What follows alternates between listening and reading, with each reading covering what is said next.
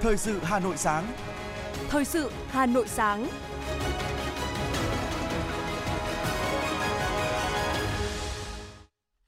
Kính chào quý vị và các bạn. Bây giờ là chương trình thời sự của Đài Phát thanh Truyền hình Hà Nội. Chương trình sáng nay, thứ tư ngày 15 tháng 11 năm 2023 có những nội dung chính sau đây. Phong trào Tết Nhân Ái năm 2024 sẽ hỗ trợ 700 tỷ đồng cho người khó khăn dịp Tết Nguyên đán Giáp Thìn. Ủng hộ phương án thi tốt nghiệp trung học phổ thông từ năm 2025 gồm 4 môn. Hà Nội xử phạt trên 6 tỷ đồng với 81 doanh nghiệp chậm đóng bảo hiểm xã hội. Không khí lạnh tăng cường, khu vực Hà Nội rét trong nhiều ngày tới. Phần tin thế giới có những sự kiện nổi bật. Israel Hamas sắp đạt được thỏa thuận thả 70 con tin tại Gaza. Trung Quốc ra mắt mạng internet nhanh nhất thế giới. Sau đây là nội dung chi tiết. Thưa quý vị, tại Hà Nội, Phó Thủ tướng Trần Hồng Hà đã chủ trì phiên họp của Hội đồng Quốc gia Giáo dục và Phát triển Nhân lực thảo luận về dự thảo phương án thi tốt nghiệp trung học phổ thông từ năm 2025. Tại cuộc họp, Bộ Giáo dục và Đào tạo đã đề xuất phương án thi tốt nghiệp trung học phổ thông từ năm 2025. Theo đó, đa số ý kiến thành viên hội đồng ủng hộ phương án 2 cộng 2, tức là thi hai môn bắt buộc và hai môn tự chọn. Cụ thể, mỗi thí sinh thi 4 môn, gồm thi bắt buộc môn ngữ văn, toán và được lựa chọn hai môn học trong lớp 12, gồm ngoại ngữ, lịch sử, vật lý, hóa học, sinh học, địa lý, giáo dục kinh tế và pháp luật, tin học, công nghệ. Theo các thành viên hội đồng, phương án 2 cộng 2 có nhiều ưu điểm như đáp ứng chủ trương giảm áp lực, giảm tốn kém cho xã hội, không gây nên sự mất cân bằng giữa việc chọn khối khoa học xã hội và khối khoa học tự nhiên, tạo điều kiện giúp cho học sinh phát huy năng lực sở trường theo đúng mục tiêu chương trình giáo dục phổ thông năm 2018.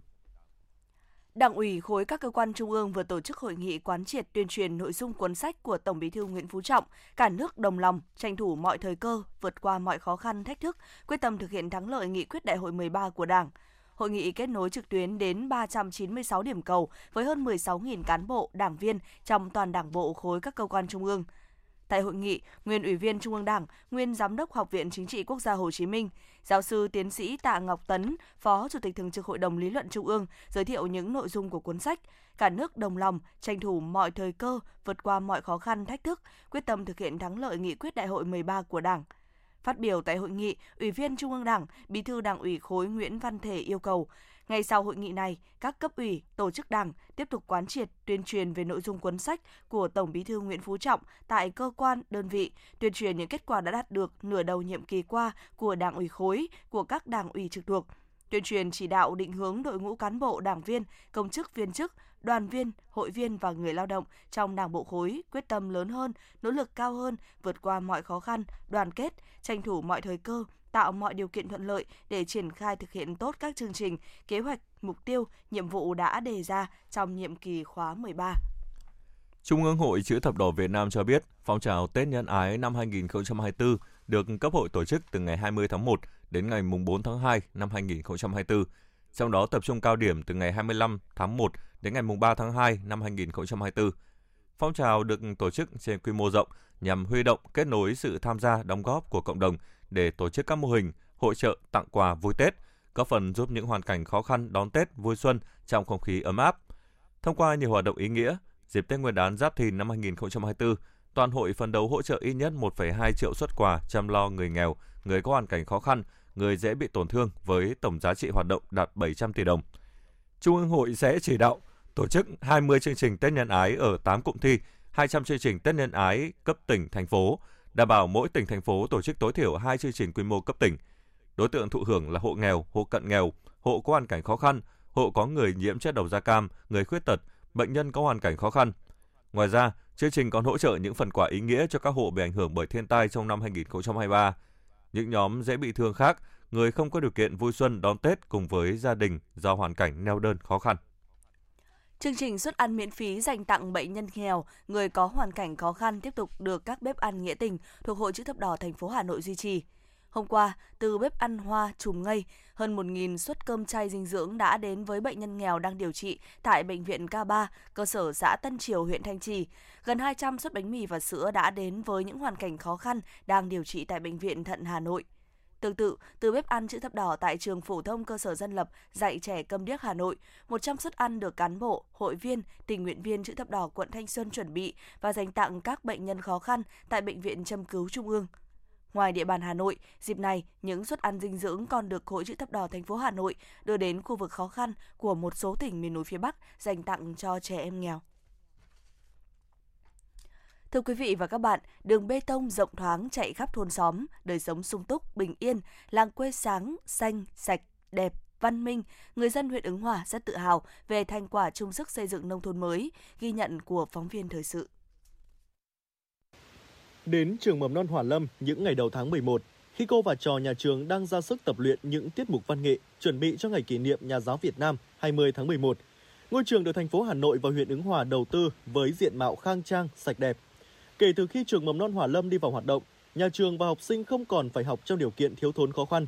Trường mầm non Hòa Lâm là kết quả nổi bật của chương trình xây dựng nông thôn mới. Cô Nguyễn Thị Huyên, hiệu trưởng trường mầm non Hòa Lâm cho biết đội ngũ cán bộ giáo viên nhân viên rất là nhiệt tình, yêu nghề, mến trẻ và không ngừng nâng cao chất lượng chăm sóc, nuôi dưỡng và giáo dục trẻ và ừ, nhà trường luôn luôn là à, cải tạo và giữ gìn cái ngôi trường sáng xanh sạch đẹp, an toàn và hạnh phúc và luôn mong muốn và là một địa chỉ tin cậy của chất chất lượng giáo dục mầm non của xã Hoàn Lâm.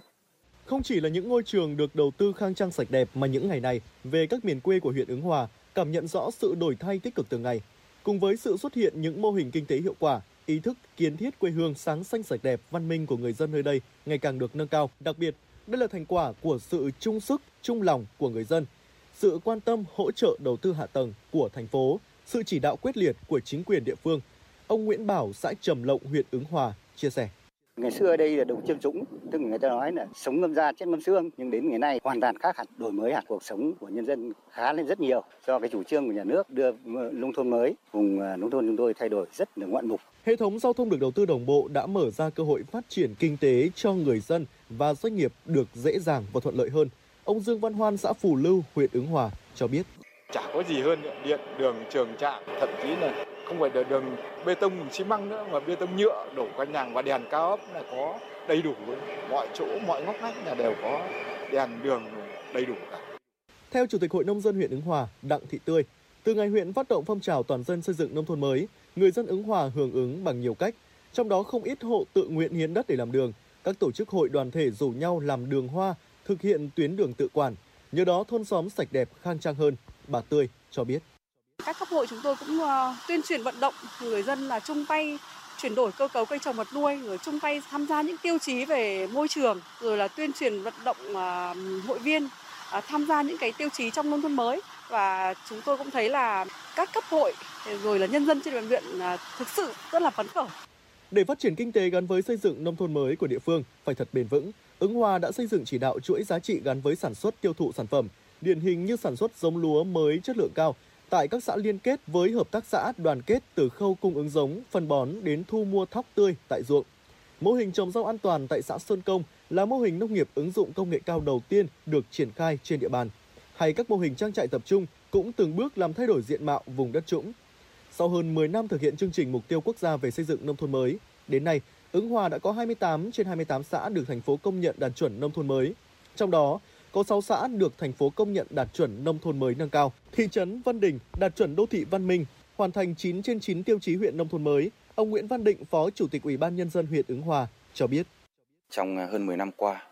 việc xây dựng chương trình nông thôn mới được huyện triển khai khá đồng bộ, tích cực của các cấp ngành, cả hệ thống chính trị và sự vào cuộc của người dân. À, đến nay thì À, các đã hình thành được các vùng sản xuất tập trung như vùng lúa chất lượng cao, à, vùng rau an toàn, à, chăn nuôi xa khu dân cư, vùng nuôi trồng thủy sản và đặc biệt là các cái hạ tầng như giao thông, à, thủy lợi nội đồng,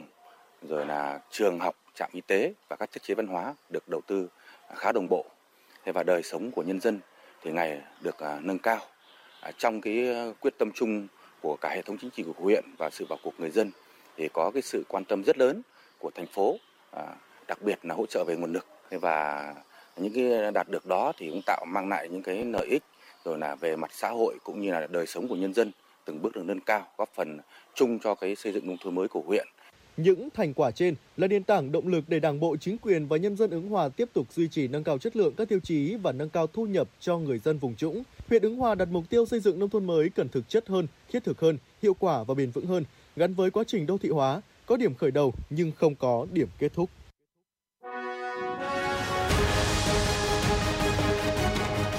Thời sự Hà Nội, nhanh, chính xác, tương tác cao. Thời sự Hà Nội, nhanh, chính xác, tương tác cao.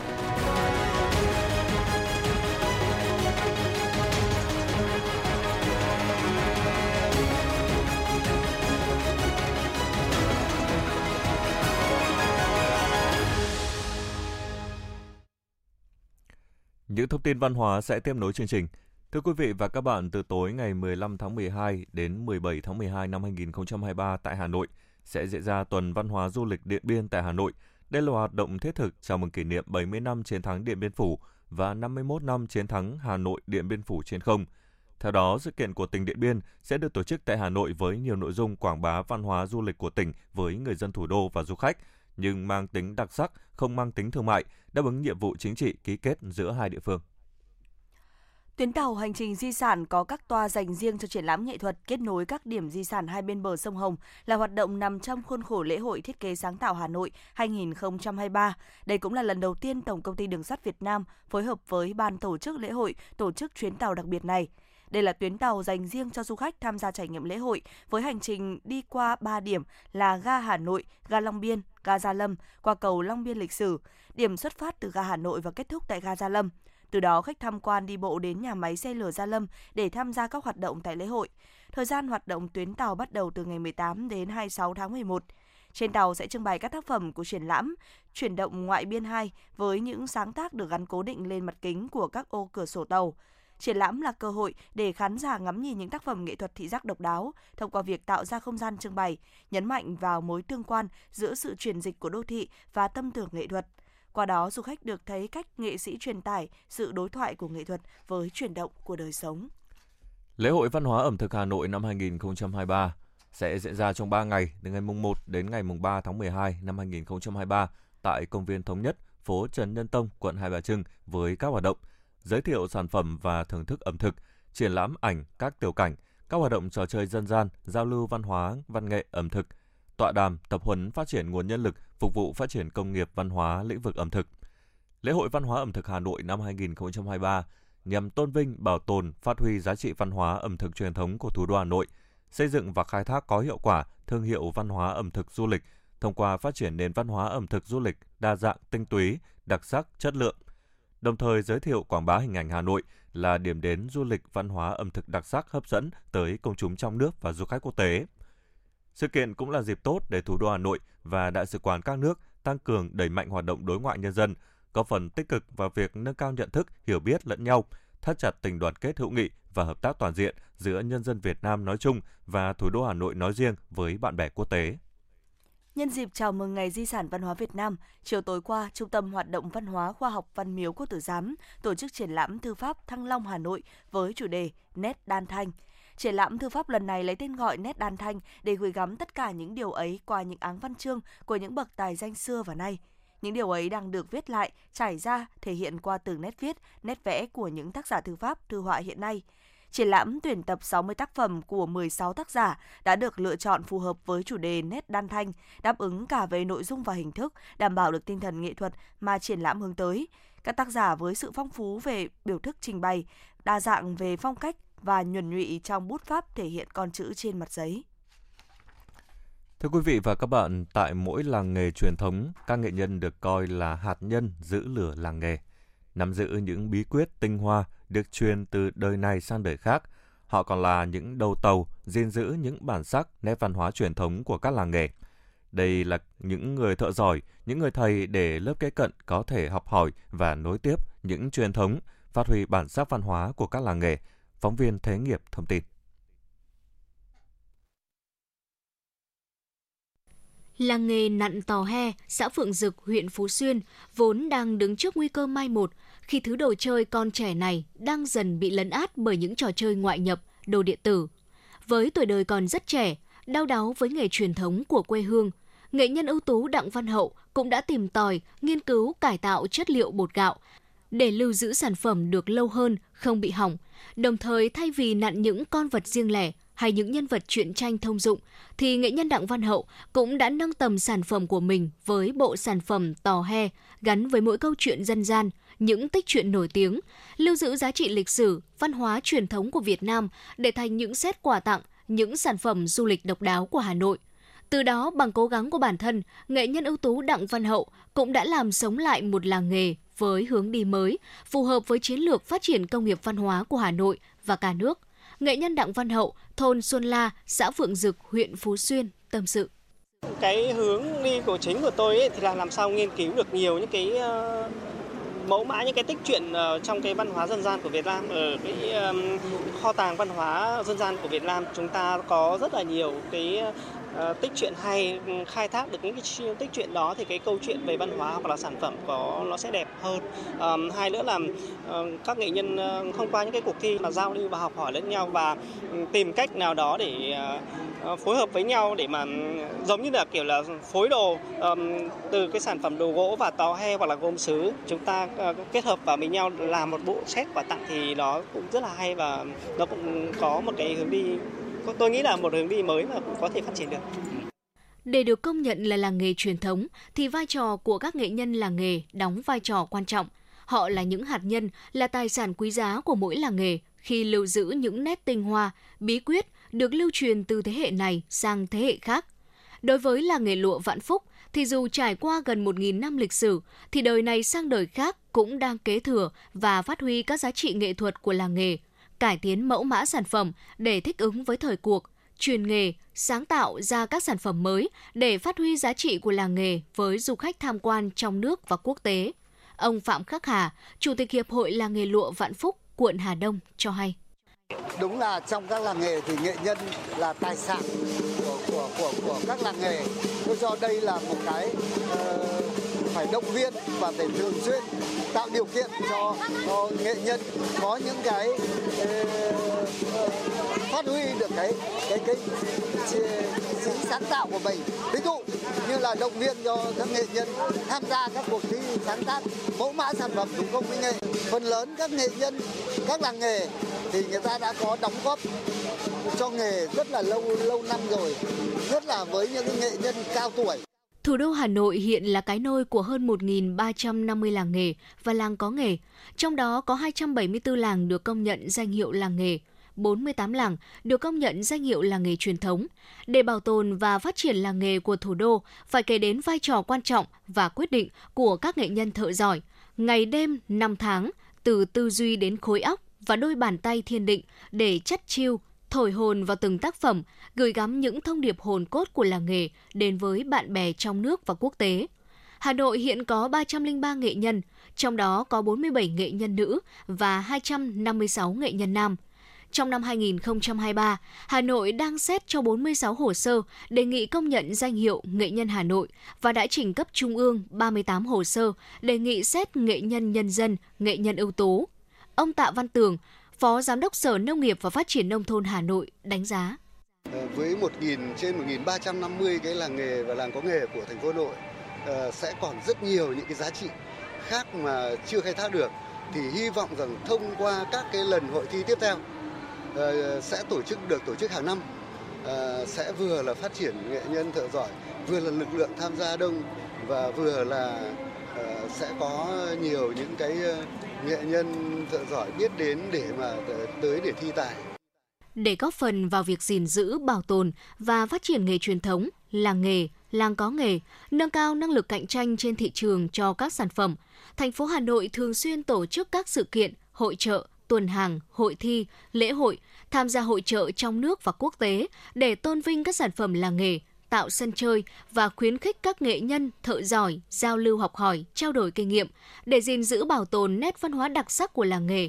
Bên cạnh đó còn phát huy ý tưởng mới, tạo ra những tác phẩm mới phù hợp hội nhập với nhu cầu của thị trường đương đại trong nước và quốc tế.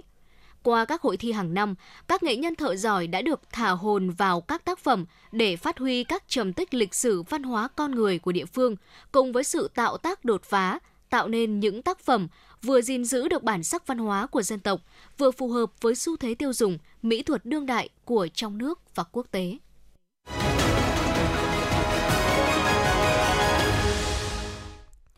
Mời quý vị và các bạn nghe tiếp phần tin. Thông tin từ Bảo hiểm xã hội thành phố Hà Nội cho biết, trong 10 tháng năm 2023, đơn vị này đã thực hiện được 3.674 cuộc thanh tra kiểm tra, Kết quả sau thanh tra kiểm tra, số tiền các đơn vị đã nộp để khắc phục nợ tiền đóng bảo hiểm xã hội, bảo hiểm y tế, bảo hiểm thất nghiệp là 330,5 tỷ đồng, đạt 75,8%. Bảo hiểm xã hội thành phố Hà Nội đã yêu cầu đóng và truy đóng bảo hiểm xã hội, bảo hiểm y tế, bảo hiểm thất nghiệp cho 510 lao động chưa tham gia đóng thiếu thời gian với tổng số tiền đề nghị truy đóng là 11,4 tỷ đồng và 342 lao động đóng thiếu mức quy định với số tiền đề nghị truy đóng là 462,1 triệu đồng. Thực hiện chỉ đạo của Ủy ban nhân dân thành phố Hà Nội và Sở Giao thông Vận tải, Trung tâm Quản lý Giao thông Công cộng thành phố Hà Nội sẽ triển khai thí điểm hệ thống vé liên thông đa phương thức cho vận tải hành khách công cộng trên địa bàn thành phố, dự kiến từ hôm nay, ngày 15 tháng 11. Thưa quý vị, trường học là nơi tập trung đông người, đặc biệt là các trường mẫu giáo, tiểu học, trung học cơ sở. Các em nhỏ rất dễ bị hoảng loạn nếu như có cháy nổ xảy ra. Nhận thức được tầm quan trọng của công tác phòng cháy chữa cháy, thời gian qua, nhiều trường học trên địa bàn thành phố Hà Nội nói chung, quận Cầu Giấy nói riêng đã tích cực chủ động cho công tác phòng cháy chữa cháy, lồng ghép các kiến thức về phòng cháy chữa cháy vào giờ học chính khóa, sinh hoạt dưới cờ, tập huấn, hoạt động ngoại khóa. Ghi nhanh của phóng viên Trần Hằng. Chúng ta nhớ phun vào khu vực gốc lửa. Khu vực gốc lửa đó là khu vực ngọn lửa xuất hiện ở đây. Chúng ta phun trực tiếp vào đó. Giờ học ngoại khóa về phòng cháy chữa cháy tại trường tiểu học Dịch Vọng A, quận Cầu Giấy sôi nổi và hấp dẫn. Hơn 1.500 em học sinh chăm chú dõi theo từng hướng dẫn của các chú công an về cách phòng cháy chữa cháy, rồi hào hứng nhập vai thành các chú lính cứu hỏa để chữa cháy. Một số học sinh chia sẻ cảm xúc. Đây là lần đầu tiên con được tham gia một hoạt động ngoại khóa về phòng cháy chữa cháy. Và con thấy nó rất bổ ích cho chúng con. Con rất thích cái giảng của các chú công an. Con mong sau này các chú sẽ cho con nhiều kiến thức về Qua sự hướng dẫn của các cô chú, con đã biết cách sử dụng bình cứu hỏa, cách di chuyển khi có cháy và các kỹ năng thoát khỏi đám cháy. Nếu như trường mình có xảy ra vụ cháy thì chúng con phải bình tĩnh, nghe lời các thầy cô để có thể xuống sân trường một cách an toàn ạ. Thời gian gần đây, liên tiếp xảy ra nhiều vụ cháy lớn nhỏ gây thiệt hại to lớn cả về người và tài sản. Thực tế cho thấy hỏa hoạn có thể xảy ra ở bất cứ nơi đâu, bất kỳ thời điểm nào, khi mà con người chủ quan, mất cảnh giác. Do đó, công tác tuyên truyền để mọi người dân, trong đó có học sinh tự nâng cao ý thức về an toàn phòng cháy lại càng trở nên bức thiết. Bà Nguyễn Thị Trúc Quỳnh, Phó Hiệu trưởng Trường Tiểu học Dịch Vọng A, quận Cầu Giấy cho biết. Thông qua những cái buổi ờ, hoạt động ngoại khóa mang tính chất là giáo dục trải nghiệm như thế này thì các em học sinh trong nhà trường cũng đã được cung cấp những kiến thức và kỹ năng mềm cần thiết để các em có thể tự bảo vệ chính bản thân mình. Theo lực lượng cảnh sát phòng cháy chữa cháy, cứu nạn cứu hộ, một trong những nguyên nhân dẫn đến cháy nổ là do sự cố về nguồn điện, nguồn nhiệt. Tại trường học, nguồn nhiệt có thể xuất phát từ việc sử dụng lửa tại phòng thí nghiệm, bếp ăn. Nguồn điện chạy các thiết bị làm mát như điều hòa và mùa nắng nóng bị quá tải. Các nhà trường, đơn vị cần thường xuyên kiểm tra, bảo dưỡng để đảm bảo an toàn phòng chống cháy nổ. Bên cạnh đó, công tác tuyên truyền cần đặc biệt chú trọng. Thiếu tá Nguyễn Xuân Linh, đội cảnh sát phòng cháy chữa cháy công an quận Cầu Giấy cho biết, để học sinh nắm vững kiến thức kỹ năng về phòng cháy chữa cháy, đội đã có nhiều đổi mới trong công tác tuyên truyền. Ngoài cái lý thuyết truyền thống thì đổi mới ở đây là áp dụng các công nghệ 4.0, các bài giảng điện tử và sau mỗi bài giảng thì sẽ có những hoạt động trải nghiệm cho các em thực hành trong cái mức độ an toàn. Từ những trải nghiệm này thì các em có thể củng cố lại cái thuyết và từ đó nâng cao cái nhận thức và đối với mỗi đối tượng thì chúng tôi có những cái từ khóa sau mỗi buổi học đối với các em cần nhớ những cái gì và từ đó các em về có thể lan tỏa cái nhận thức đó đối với phụ huynh. Việc thường xuyên tổ chức các chương trình tập huấn tại các nhà trường giúp nâng cao ý thức, hiểu biết và kỹ năng sử dụng phương tiện chữa cháy tại chỗ. Thông qua đó nâng cao vai trò trách nhiệm các cấp cũng như của người dân trong việc thực hiện tốt công tác phòng cháy chữa cháy, tham gia xây dựng phong trào toàn dân phòng cháy chữa cháy, tạo sự chuyển biến tích cực trong thực hiện công tác phòng cháy chữa cháy.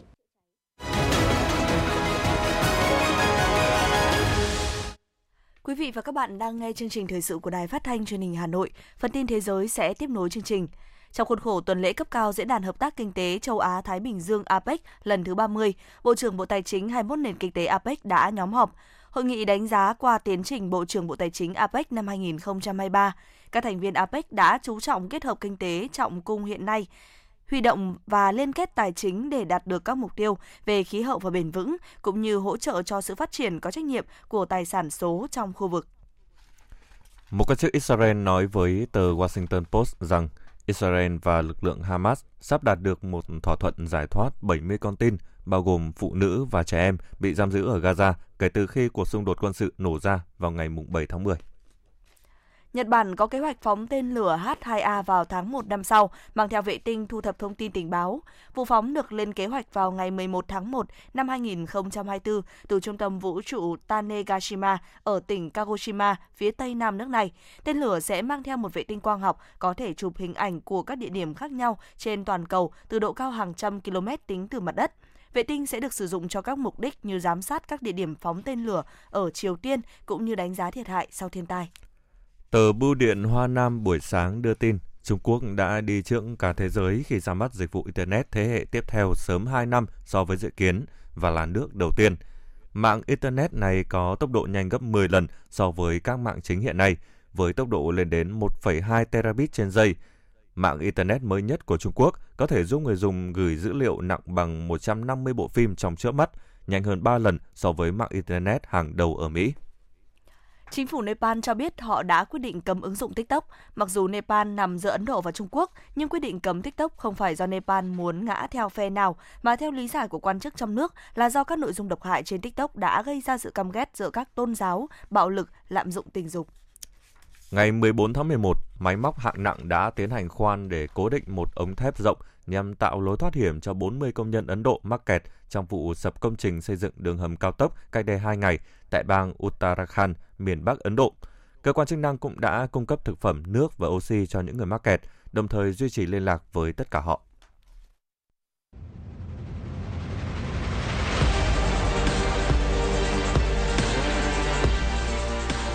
Bản tin thể thao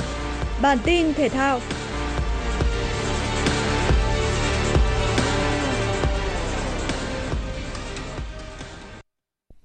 Giải bóng đá nữ vô địch quốc gia năm 2023 sẽ diễn ra từ ngày 16 tháng 11 đến ngày 28 tháng 12 năm 2023 với sự tham dự của 8 đội bóng gồm Hà Nội 1, Hà Nội 2, Phong Phú Hà Nam, Thành phố Hồ Chí Minh 1, Thành phố Hồ Chí Minh 2, Sơn La, Than khoáng sản Việt Nam, Thái Nguyên TNT. Trước thềm mùa giải mới, các câu lạc bộ đều đang có sự chuẩn bị kỹ càng nhất nhằm hướng tới mục tiêu riêng.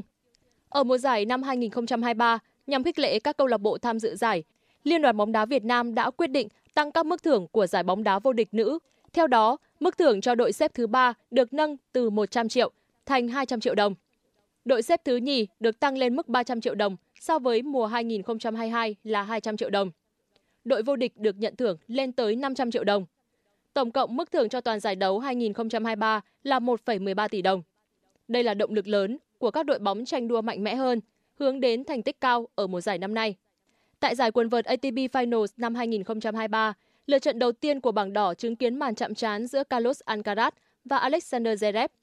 Tay vợt người Đức khởi đầu thuận lợi khi giành break ball ngay game thứ 3.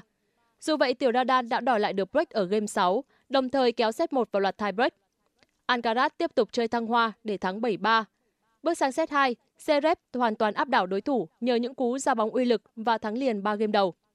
Dù rất cố gắng nhưng Alcaraz không thể lội ngược dòng như set mở màn, thậm chí chấp nhận thất bại 3-6 sau 39 phút. Bước sáng xét quyết định, Zverev càng đánh càng hay. Game 10 set 3, Alcaraz có cơ hội đối diện giành break ball. Dù vậy, tay vợt người Đức đã dập tắt hy vọng của đàn em bằng 3 cú ra bóng ăn điểm liên tiếp, đồng thời kết thúc set đấu với tỷ số 6-4. Thắng 2-1 chung cuộc, Zverev có khởi đầu tốt tại ATP Finals 2023. Ở trận đấu còn lại của bảng đỏ, Daniil Medvedev đối đầu với tay vợt đồng hương Andrei Rublev.